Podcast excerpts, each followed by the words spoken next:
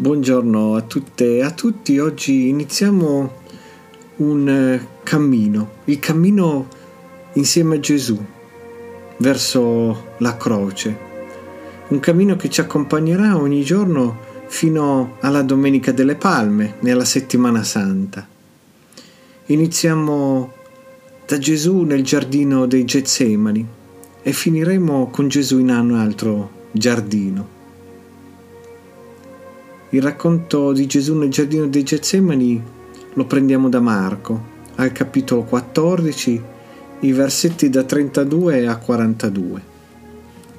E Marco ce lo racconta così.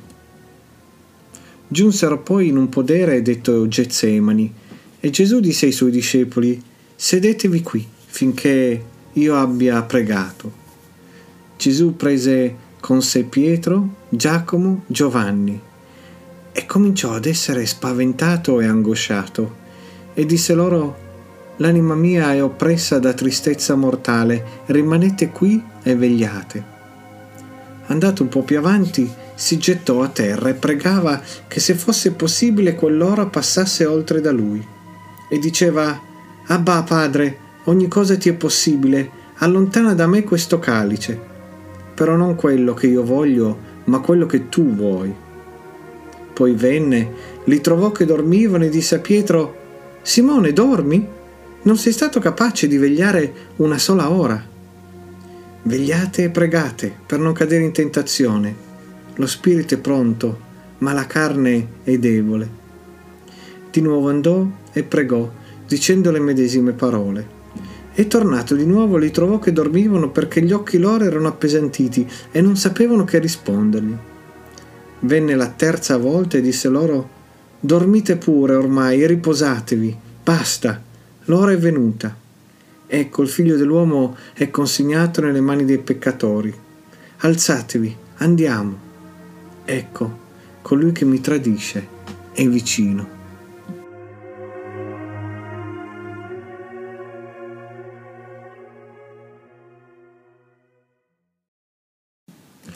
Abbiamo iniziato dicevamo, trovando Gesù nel giardino dei Getsemani. 18 ore passeranno dal suo arresto alla sua morte. La passione di Gesù inizia in un giardino e finirà in un altro, quello di Giuseppe di Arimatea. Come la storia della Bibbia inizia nel giardino dell'Eden e finisce nella città giardino della Nuova Gerusalemme. E c'è chi ha fatto notare come la storia della salvezza sia in realtà una storia del giardino perduto e del giardino ritrovato. Nel testo di oggi troviamo un Gesù come finora non l'abbiamo mai visto. La sua umanità è spinta fino all'estremo, al punto di rottura. Getsemani è una parola aramaica che significa frantoio. E il come il frantoio spreme le olive così l'unto del Signore è sotto una pressione tale che dice addirittura l'anima mia è oppressa da tristezza mortale. Nel giardino di Getsemani incontriamo un Gesù che dice cose che non ci saremmo mai aspettati, un, con un linguaggio che quasi non si addice a lui. Dobbiamo essere grati agli evangelisti per averci riportato questo episodio, perché qui non abbiamo il Gesù imperturbabile, impassibile, quello calmo mentre infuria la tempesta. Ma ecco che davanti a noi c'è un Gesù che sperimenta un momento di crisi estrema. Vi ricordate tutti la fine che fa Socrate, stoicamente beve il veleno.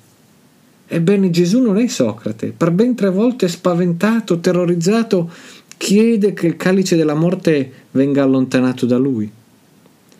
Qui incontriamo Gesù nel suo momento più umano, lo vediamo vulnerabile, spaventato e oserei anche dire disperato e terrorizzato. Ma ecco che proprio nel momento in cui la sua umanità ci è presentata così drammaticamente, ci viene nuovamente svelata la sua natura divina. Allontana da me questo calice, però non quello che io voglio, ma quello che tu vuoi. Spesso facciamo l'errore di dimenticarci che Gesù era sì divino, ma anche pienamente umano.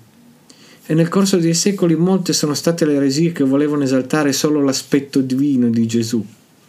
E anche oggi molti cristiani, se non stanno attenti, rischiano di fare lo stesso errore.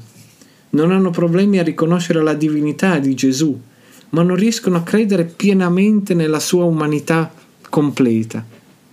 Spesso si pensa a Gesù come Dio che pretende di essere umano o che si traveste da umano. È quello che dichiaravano gli eretici. Gesù che camminava sulle acque è lo stesso che si siede stanco, accaldato e assetato al pozzo di Sichem. Gesù che risuscita Lazzaro è lo stesso che pochi istanti prima piange la morte del suo amico. Pensare che Gesù sia un umano travestito, credere che l'umanità di Gesù sia finta, ci fa dimenticare quanto il suo insegnamento sia invece radicato profondamente nella sua e nella nostra umanità. Chi fa questo errore rischia di essere sordo e cieco ai bisogni di chi gli sta accanto e si concentra solo sulla propria spiritualità. Rischiamo di fare così se ve lo ricordate come l'uomo ricco di fronte a Lazzaro nella parabola che abbiamo ascoltato pochi giorni fa. Paolo nella lettera ai Filippesi ce lo ricorda, riprendendo una vecchia confessione di fede della Chiesa primitiva. Paolo dice Gesù pur essendo in forma di Dio non considerò l'essere uguale a Dio qualcosa a cui aggrapparsi gelosamente, ma svuotò se stesso, prendendo forma di servo, divenendo simile agli uomini.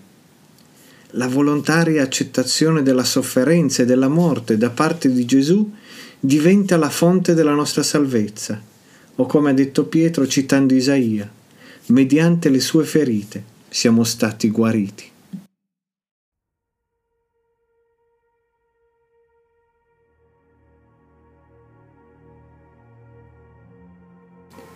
Preghiamo. Signore Gesù, nel giardino dei Getsemani ti abbiamo visto bere volontariamente la coppa della sofferenza.